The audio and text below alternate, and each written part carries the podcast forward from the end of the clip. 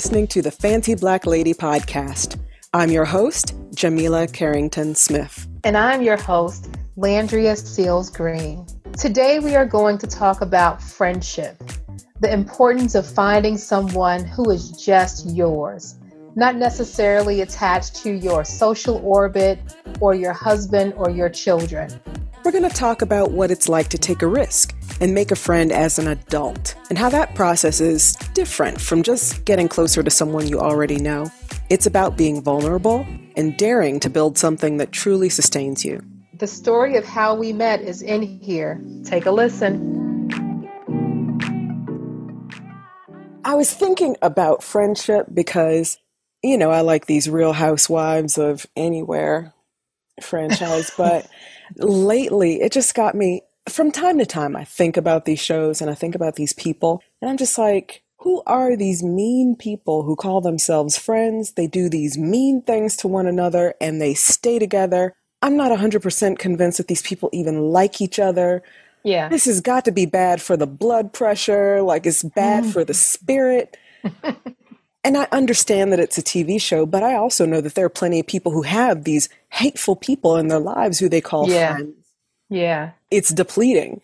And it's amazing to me that it's amazing that people can survive, right? it's true. It's a loose term. Friend, the word friend is a real word with depth, but people use it from a surface level. Like, oh, per- that person's my friend and then if you're younger like oh that's my best friend that's my girl or people say oh that's my bae which i don't get at all mm-hmm. but it's really interesting because as i've gotten older there are fewer people i call friend i'll say oh she's someone i used to know um, this is someone and i may identify the relationship by how we are associated yes. but that word friend i try to be more conscientious of its use because I know what I feel when I have a good friend. And I don't want to give that word to just anybody. Absolutely. But also, there is so much power in moving through this world and being able to choose someone who's going to be close to you. And I feel like these friend relationships are well, they are as important as our familiar relationships, but they're even more special because we enter these relationships by choice. Yeah, you and choose. we're not bound by vows or anything. You're not married mm-hmm. to this mm-hmm. person.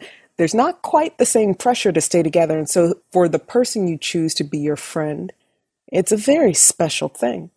Yeah, yeah.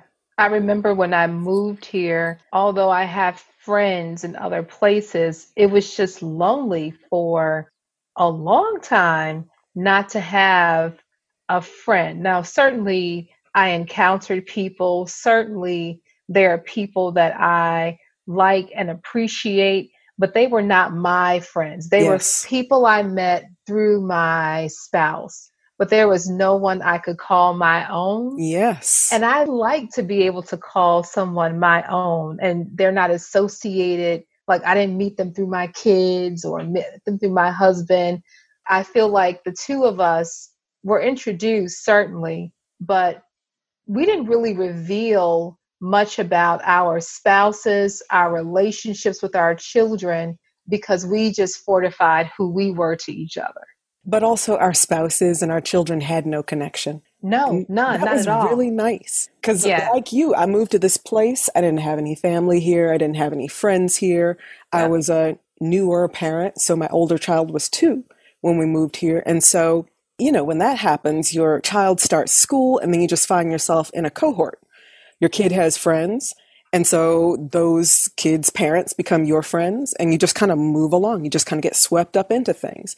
And in some ways it's really nice because it's very lonely like you said to move to a yeah. new place and not have these connections especially when you're at this very vulnerable place where all of a sudden you have a new identity and all the ways that people might have gotten to know you before it's interesting they get subsumed or erased or something people see you as somebody's mother all mm. of a hmm. sudden and they see that as your only identity and certainly for me they saw me as somebody's wife which you know, I've been somebody's wife for a very long time, but I had moved from a place where people knew me.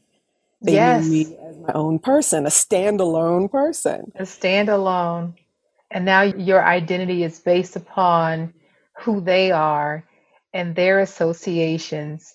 And it's funny that you call it a cohort because it really is. It's like, mm-hmm. oh, our mm-hmm. kid, we're in a parent cohort and we're just going to, you know, move and progress together.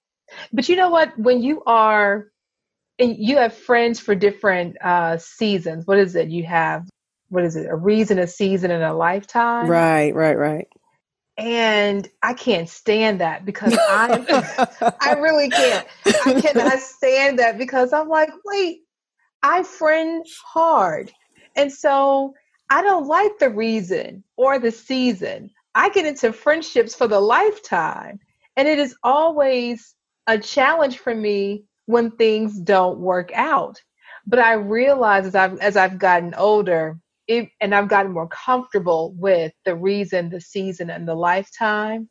And I realize that people know you for different reasons. And so if I am 20 years old and you've known me since I was 20 years old, and now I am a 40 something year old woman, I have evolved.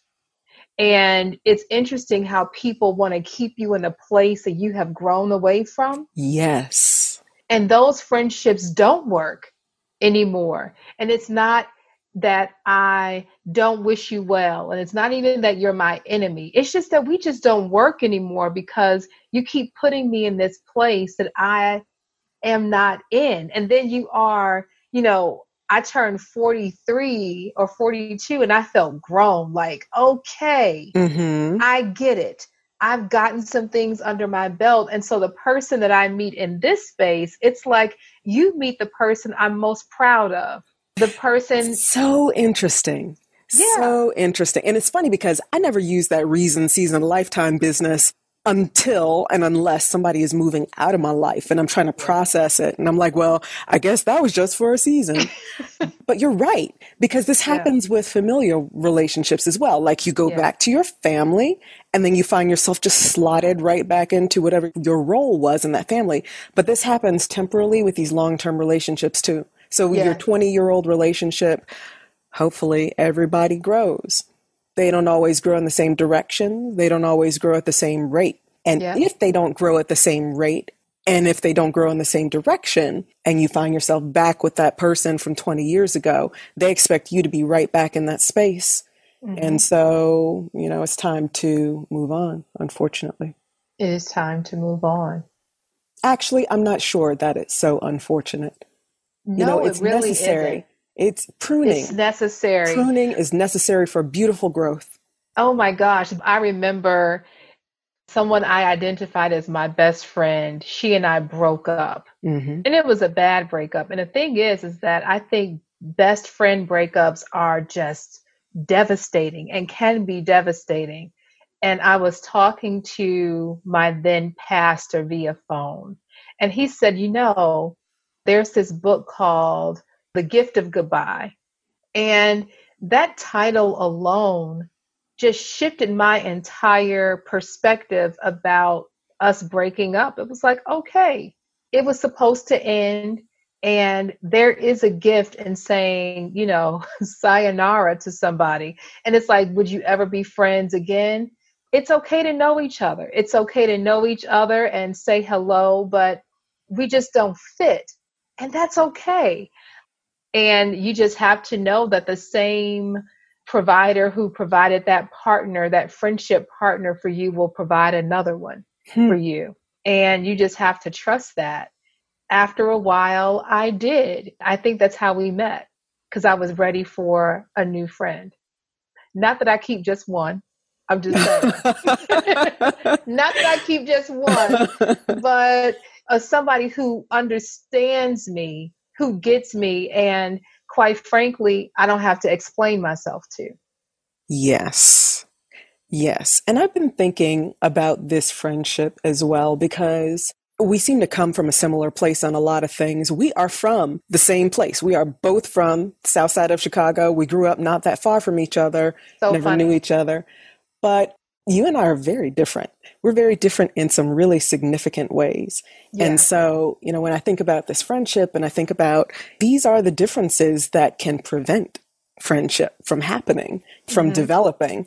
Yeah. And I think one of the things that makes it, I'm going to say, that makes it a real grown up friendship, a real, you know, grown lady friendship, mm-hmm. is that I think we both respect where the other person is coming from but you have to be honest about those things. Yeah. So I remember having a conversation with you that was pretty irreverent as these conversations go. oh, do tell, do tell. I remember having a conversation with you about abortion, and I know that was some serious stuff. At the time, I didn't know for sure where you were coming from on the issue. Yeah. But I could take a very good guess, right? Okay. But it was also important to me that if you were going to be my friend, that you know this about me, that you know where I stand. Yeah. Because I can't be my full self in this friendship and not be honest about that. Mm-hmm. Well, see, I don't think that we are as different from a deep structure standpoint. From a surface perspective, we talk about abortion versus not having an abortion or mm-hmm. or whatever that is from a deep surface perspective, both of us have a love of family. And I think that mattered to me. And I remember having a conversation with you about a career and the challenge of careers and balance and, you know, trying to fit it all in. You remember this conversation and you were talking about, well, if it doesn't fit around what I hold to be most important, oh, yes. then I say no, and it, it does not fit. In that place in my life, I needed that conversation because I was trying to make so much fit, trying to do so many things in my brain, and it was exhausting. And you simply said, I need to make sure I have time for my children. I want to pick them up from school. I want to drop them off from school. I need to finish work by this time so that I can do those things without rush or haste. And then you said you wanted to be able to spend quality time with your husband. Those things were important to you. And if opportunities surrounding or intruding on those dedicated times did not work, then it did not fit in your life.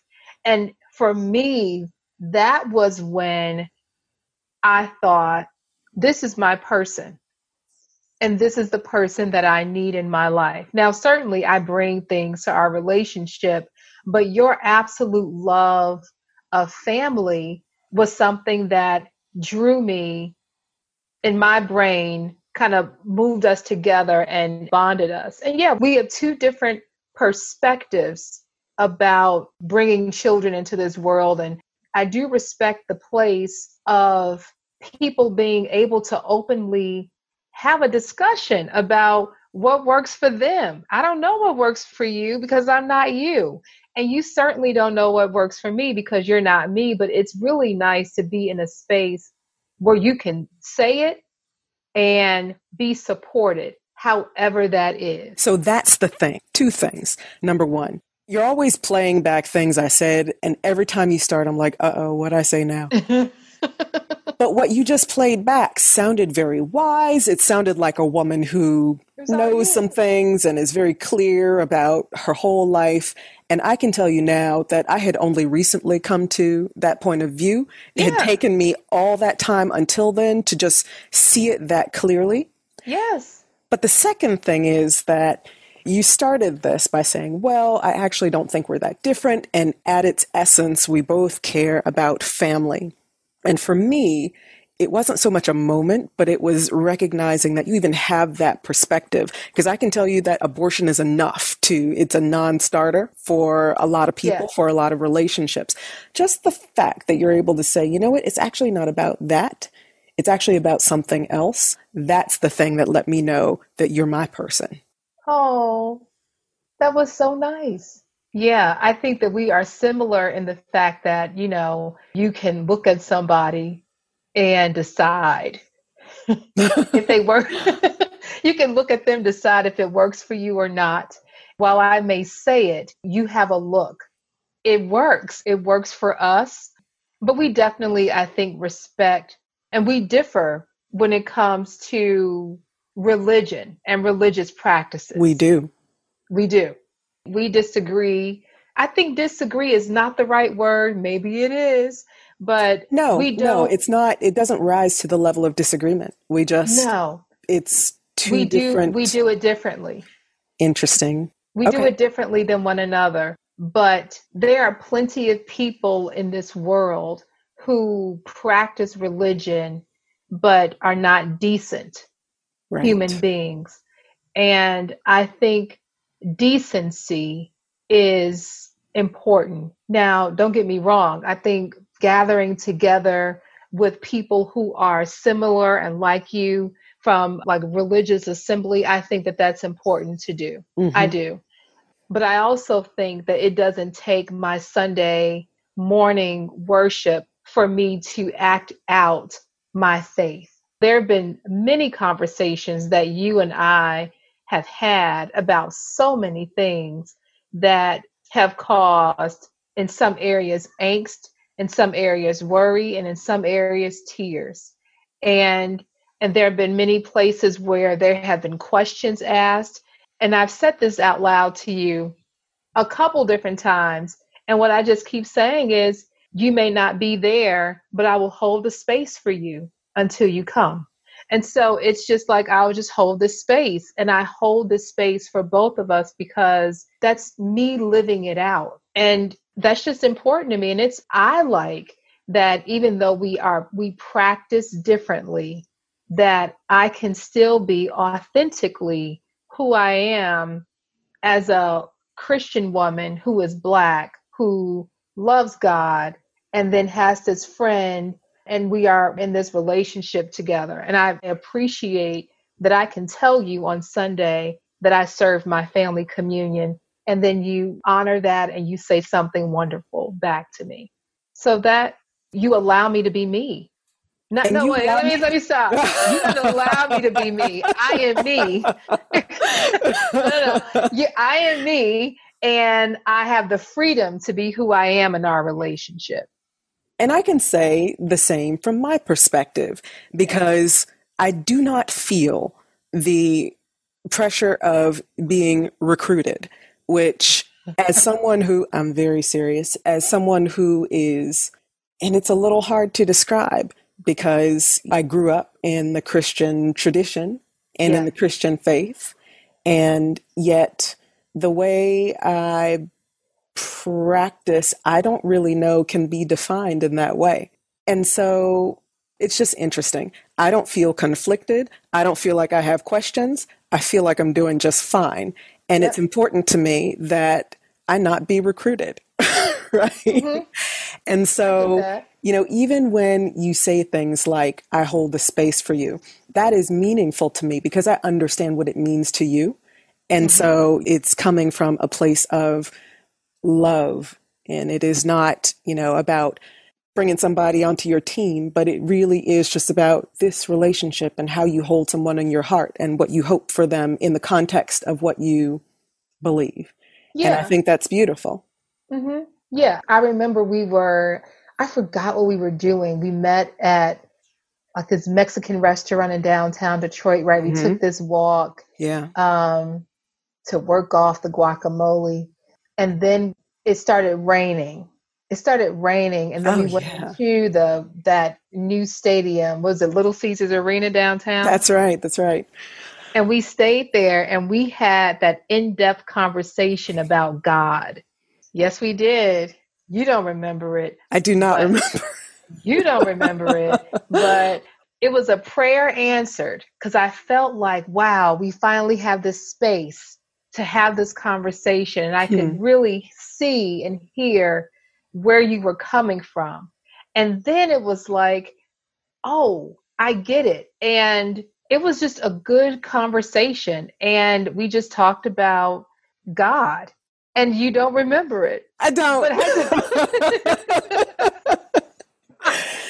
but it happened. Okay, so here's what I want to get to because I do feel like our story is important. How do these yeah. two people who have been open with each other about things about which people fight, right?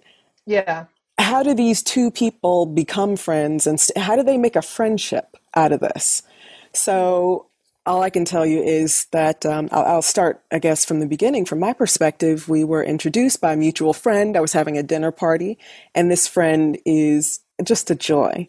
So energetic, so joyous. And I remember him saying, Oh my goodness, you have to invite Landria. You have to meet her. She's from Chicago. And I just remember thinking, She's from Chicago. Is that all you got? Like, that's all you got for me? Yeah. yeah. And the thing is, when you're away from Chicago, you have all these people who claim Chicago, even though they're really from like Naperville or somewhere. So this exactly. could be any one of 8 million people. It's like, okay, she's from Chicago. All right. But because he is such a joy, I said, okay. That's how I met you. And I liked you. It was nice. You know, it was just like a nice evening that we had, and it was nice to get to know you. But I think you, sometime later, said, Hey, let's go to lunch. And that was when we started to get to know each other just a little yeah. bit. Yeah. It's so funny because he went to church with me. We went to the ah. same church. Uh huh. And he's like, You remind me of someone that I know. And she's from Chicago too. And I'm like, I'm like, great. Another one from Chicago, living in Detroit. Because, you know, some people move here and then they forget about where they came from and they become like Detroit ride or die people. I'm like, Do you they? have no, yes. I'm like, you have no loyalty. If you are from the south side of Chicago, you stay loyal wherever you oh, go. Oh, yeah. Oh, yeah. And so he mentioned your name and I was like, who is this? And I'm like, who is this little girl he wants me to meet? I'm like, oh, I have no room in my life to mentor anybody. What? Because he never because he never said we were the same age. He just said she's from Chicago. Yes. That's all he said. That's all he had. That's all he had. And he's like, you just remind me of her. So when we were Alfred and I, my husband, we were coming to your house. I'm like, well, you know, I don't know if they're gonna have good food, so let's go get something. so, so we went to a restaurant, and of course, my husband orders like oysters or something. And they were bad oysters. Oh, and he no. started to feel awful. And you do not know this story because I was like, do not ruin this for me. like, what is wrong? Get it together. We were in the car. He was like, oh, I don't. I was like, oh, get it right. And so we come into your house, and he was barely eating anything. And he went to the bathroom the first time, and the second time, your husband says, "Are you all right?" And I thought, what is wrong? I was just hoping that nothing happened. Like you all, are you okay? We met when I was pregnant, right? Yes. Oh my gosh. So it's been that That's long. the marker. Yeah. That is the marker. That's how we met. It was a lovely dinner, a lovely, lovely evening. I enjoyed it. It was great talking. You were so comfortable. And then now that I know you better, I know that that was an effort for you to have a stranger in your home. Well, not really. Not really. I guess the thing is, even our friend was not someone who I had had over before. Oh. So when oh, he see, said, you know, "Oh, you have to invite this other person," I was like, "Okay, you know, I trust him." But still, it's like, well, you know, I had it all worked out, like who I wanted there, and now I yeah. have to invite this chick from Chicago. Right. okay, right? Because you're you're this chick until you prove yourself. Right? Pretty much. You're this chick, and so then we met up again and then we just kind of took it. It was very cautious, I thought. Don't you think it was cautious? I don't even remember how it happened because I tend not to be that cautious when it comes to relationships. Like at some point, I will throw out a crazy story just right up front because I'm full of crazy stories. And also, you know, I like dirty jokes. I like to curse. I like whiskey. Like I like all of these things. And I need you to know this up front about me. So I probably said something crazy very early in the relationship, like, is she one of my people? right? Yeah. yeah. So, you, so you test people out. That's how you test people. So I don't like to think of myself as someone who tests people, but rather oh. I am very much being myself. Like this right. is not a test. It is this is what it's going to be like forever and ever. But, but there is a vetting process. Don't you think you vet people? Like, let me tell my craziest story and then see what their reaction is. Not really. It's more like, hey, you know what I think is really funny? And then if they're just like, that's not funny and you're terrible, then I'm just like, well, I don't like you either. it sounds bad. It's a feeling you have. You study them. No, but like, quite seriously. Study you. There is a little bit of that, but quite honestly, if someone does not share your sense of humor, if you throw them the ball and they're just they just drop it like yeah. I don't want to play, then this is a very good indicator, you know, of, of whether the relationship is going where you want it to go. That's true. If they take themselves too seriously. But I think what really helped is that I will probably go out on a limb, and this is not a limb. You were probably always bold, more self assured, and clear about what you wanted and who you wanted in your life. I think that's been true for a long time now. Yeah. So you enter all relationships. Not everyone is that clear and authentic about who they are. I think that's my point. I think that's why it worked and why it clicked because you've met people here. I've met people here. Mm-hmm. And while you may get along with them, there is a level of bodacious or audaciousness and boldness that you have in your language. Like you are clear, you are determined, and may be perceived. I know I have always had this perception that I have this tough exterior, and I do. And it's not a protective covering over myself, it's just who I am.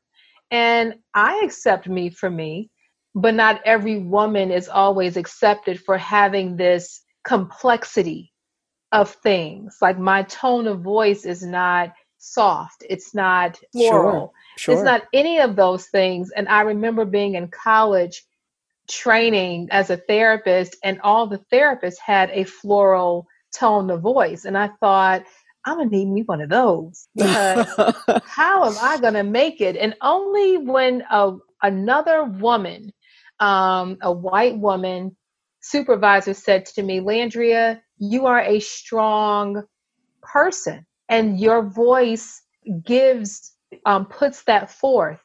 And we will need you to be comfortable with who you are in order for you to do your job well. And i thought okay no one professionally had ever said that i couldn't be me. You know like yes. she i think it's difficult to when you are a new professional or emerging professional, you try to fit a mold, right? Yes. And and when you don't fit a mold, you kind of take bits and pieces, but someone gave me license to be myself. Yes. Because it gave me license to be myself, I was myself in all other areas. I mean, how many people do you know who are corporate and can't turn that shit off when they have relationships with other women? You know? It bleeds. And then there is um, moving to another land where you know absolutely no one. You end up trying to figure, you know, your career shifts because you have moved and you have moved to support what you identify your husband or how you identify your family or relationships. And so when you do that, you have to ask yourself, who am I really? Am I defined by what I do or am I not? And once you answer all those questions about yourself and you are authentically you, when you meet somebody, if if they don't show up with who they are and it's authentic, you can sniff that fake stuff a mile away and it just Absolutely. doesn't work. Absolutely. It doesn't work. So when we met, all of the stuff from my end had been removed by circumstance, by school, by trying to figure out who I was. And so when I met you, I'm like, look, I might as well have had on some cowboy boots, stuck, put my foot as hard as I could on the stool and said, hey, who are you? Because I'm Landry. Because that's how clear I am about who I am. And I think that's why we work because we're similar in that way. I mean, by the time I met you, I had and I came up with a pretty clear idea of who I was even as a girl. Yeah. Not for amazing reasons, but you know, sometimes you just kind of get forged in the fire and you end up with this product and everything yeah. is very clear. But it's interesting that you brought up an early mentor mm-hmm. early in your career because I had a mentor early in my career. I worked in advertising. There were very, very, very few African American people. And mm-hmm. so I had this mentor. He didn't want to mentor me. It wasn't personal. He didn't want to mentor anybody. Right. But he ended up being my mentor. And I remember the way he would mentor me was he would he would yell and he would cuss at me. And I just remember one day going to him and I was upset about something that my boss had done. And I was just, I felt like I was all tied up in knots. And mm-hmm. he is screaming at me. He had this big booming voice. We're in his office, door is closed, and he's just like, Your shit walks, and you need to act like you run this shit. That's right. He's like, I see the work that you do, and you are smarter than half the people in this place. You need to act like it, and you need to walk around here like you own this shit. He's like, forget fitting in. Do not fit in. You make all these people fit around you. And it was the first time that I had heard that as an adult. Yes. I think as a child, I had kind of intuited that just a little bit. I switched schools a lot until I got to college. The longest I was at any school was actually two years. And so my mother hears that story and she hears that I'm complaining about it. But I really have to tell you, it was quite an education because early on, what I learned was every place I go, the only thing I take with me is me. And the more times I move, the clearer I am about just me. I can drop into any circumstance, I can, you know, drop into any situation, but it's always just me. And so it caused me to reflect. And I was always, you know, a reflective kid anyway. I was just a little weirdo, but it just crystallized something really mm. early on. But then, of course, when you move into the workplace and you're in an adult space and it's just the whole world opens up in a different way, you know, you can feel really uncertain. And so to have this guy who is screaming at me, right, to anybody else's ears, he is berating me. Why does yeah. this child continue to go into this man's office and he just cuts her down and cusses and yells at her? Well, he was supporting me. Yeah. and he was telling me, your shit walks and you need to act like it. And if you don't feel like it, act like it. So that was really interesting. I like But that. anyway, but it also took just growing up and living life, getting spanked out in the world. And so by the mm-hmm. time, you know, I got to the place where this relationship came along, I was real clear on a lot of things. Yeah. I mean, you have to be. I just don't know any other way to be except about clear about what I need and about what I want. Hmm. I don't understand. Um, I have a hard time being in close relationships with other women who are less clear. Yes. It's painful to watch. Oh, right? gosh. Because you want them to be here with you because it's such a good place to be. Yeah. I think for me, I think some people have a disdain for that type of friend they don't identify you as having any softness, any softness at all. They just kind of identify you, you know, she's a go getter. She's got this going on. She's so confident. And those are all positive attributes. But there is less given to the complexity of it is possible to be confident, to be determined, to be a go getter, to, you know, have your stuff together and to walk like people need to conform around you and also be soft and feel. But when I hear all these things, she's a go getter, she's tough, she's smart.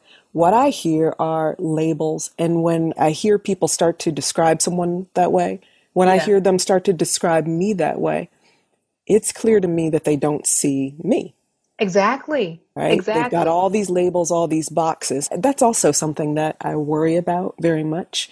It's something that I just always try to be aware of is context and always understanding myself as a product of time and place, both in mm-hmm. history and just in my own cultural context, right? Yeah. And I think people don't think about the various contexts through which they move through life, or maybe they come to think that those contexts constitute an identity. Yes. So if they say, you know, I am a person who works in a corporate job, I am a person who is in a sorority, I am a mother. and they think that this, you know, is the sum total of who they are when in my mind it doesn't even touch who they are. These Not at all. Things that they do.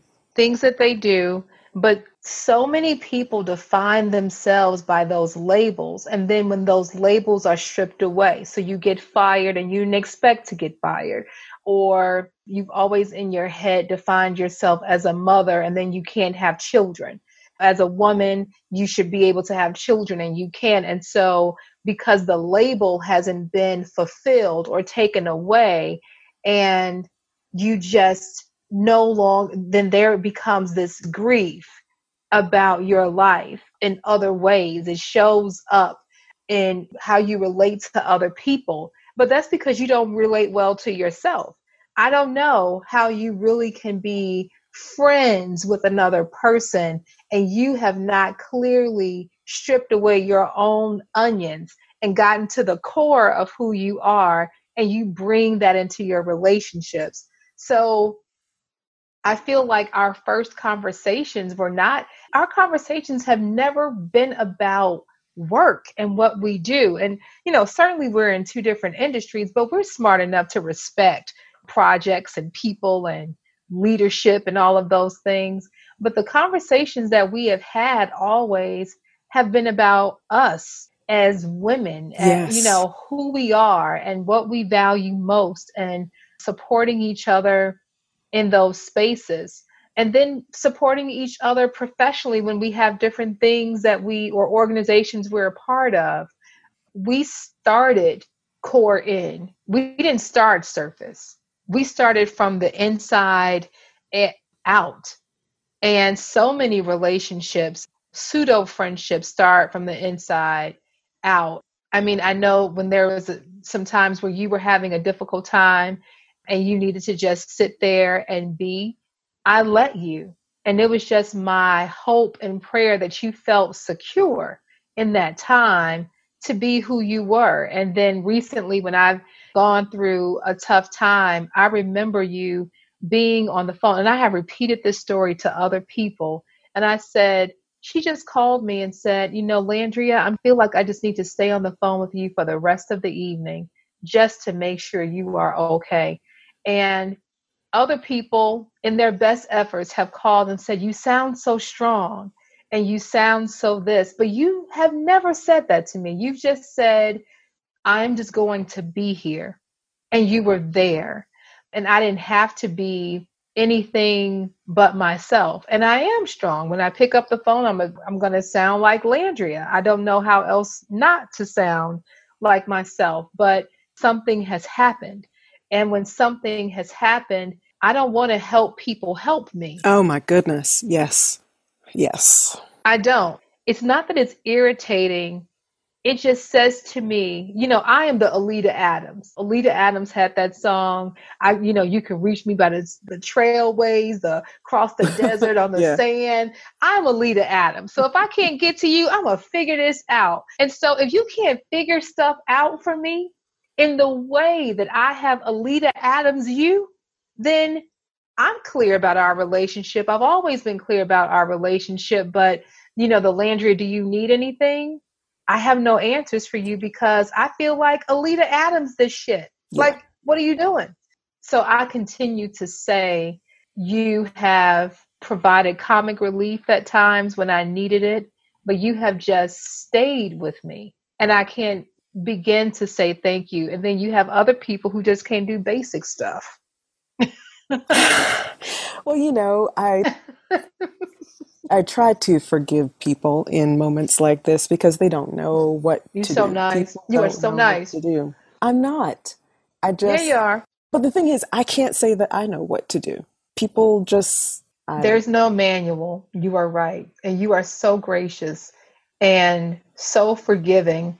I am working on extending grace to people in spaces where I myself have been given grace. But I don't know. I have a difficult time helping people help me. I understand. I do. I understand. But what I know, having come out of the other side of it, is my gift. My gift to anyone who needs it is if they need to talk about these things, I really can sit and I can talk with them and I can talk with them and not look away. And mm-hmm. I know mm-hmm. that a lot of people have to look away. This is the gift that I have on the other side of this. Mm-hmm. And that's also why I forgive people because I didn't have it on one side of it. I have it on mm. this side mm. of it and not that. What a good lesson for me to be more forgiving and more understanding. I appear that I am, but I am not always that understanding. It's not frustrating as much as it is, I don't want to feel weary and having to give someone answers would take away my energy. And but so I don't it know is if the place of forgiveness is something that anybody should be asking of you right now. you know, uh, I don't know that you should be asking that of yourself right now. You know, I always try to find the new lessons in everything. Otherwise, it's just how I work, and maybe it's a great level of distraction for me. But I just want to know. I like to figure things out. Mm-hmm. I'm always trying to figure out more and better. Mm-hmm. The first night when all the stuff happened, I was just grateful that after I had completed my to do list of the day, you called and said, I just feel like we need, just need to stay on the phone. And I know that you have all the stuff going on in your life. You didn't call to rush to get off the phone as a to do list for you. And I have felt that as well. It was really good when you said you can listen and not look away, that your attention is fixed on the person that you are with. And not everybody has that gift. But I don't think it's the gift of attention. I think people are uncomfortable with discussions of illness and death. And that's the part where I can not look away. Yeah. Yeah. It all sucks. Yes. It really does. It all sucks. Similarly, it changes you. And if your lesson is that you give better grace to people, then I will take that too. So, what would you tell people to do? How do people get here? Oh, how do we get here? How do we get to this place? Take a risk. Be vulnerable. You know, you might fail. This is what it is to make any relationship happen. But, you know, a lot of it just has to do with, a lot of it has to do with the examined life. I think it was Socrates who said, Oh, the unexamined life is not worth living. And so I think we've gotten to a point where we have just examined a lot of things about our lives and then our paths crossed and it was an opportunity. And I think we both saw it as an opportunity. Yeah. And there was still risk involved and all that. But, you know, at some point you have to be comfortable extending yourself. And then when you're inside of a relationship, if you can see the value in the other person, then some of these other things don't matter things that might seem like big things, right? How you mm-hmm. practice mm-hmm. religion or, you know, any number of things. Because what I see is this brilliant light in front of me. And it's like, right. why would I let anything obscure that? I like this.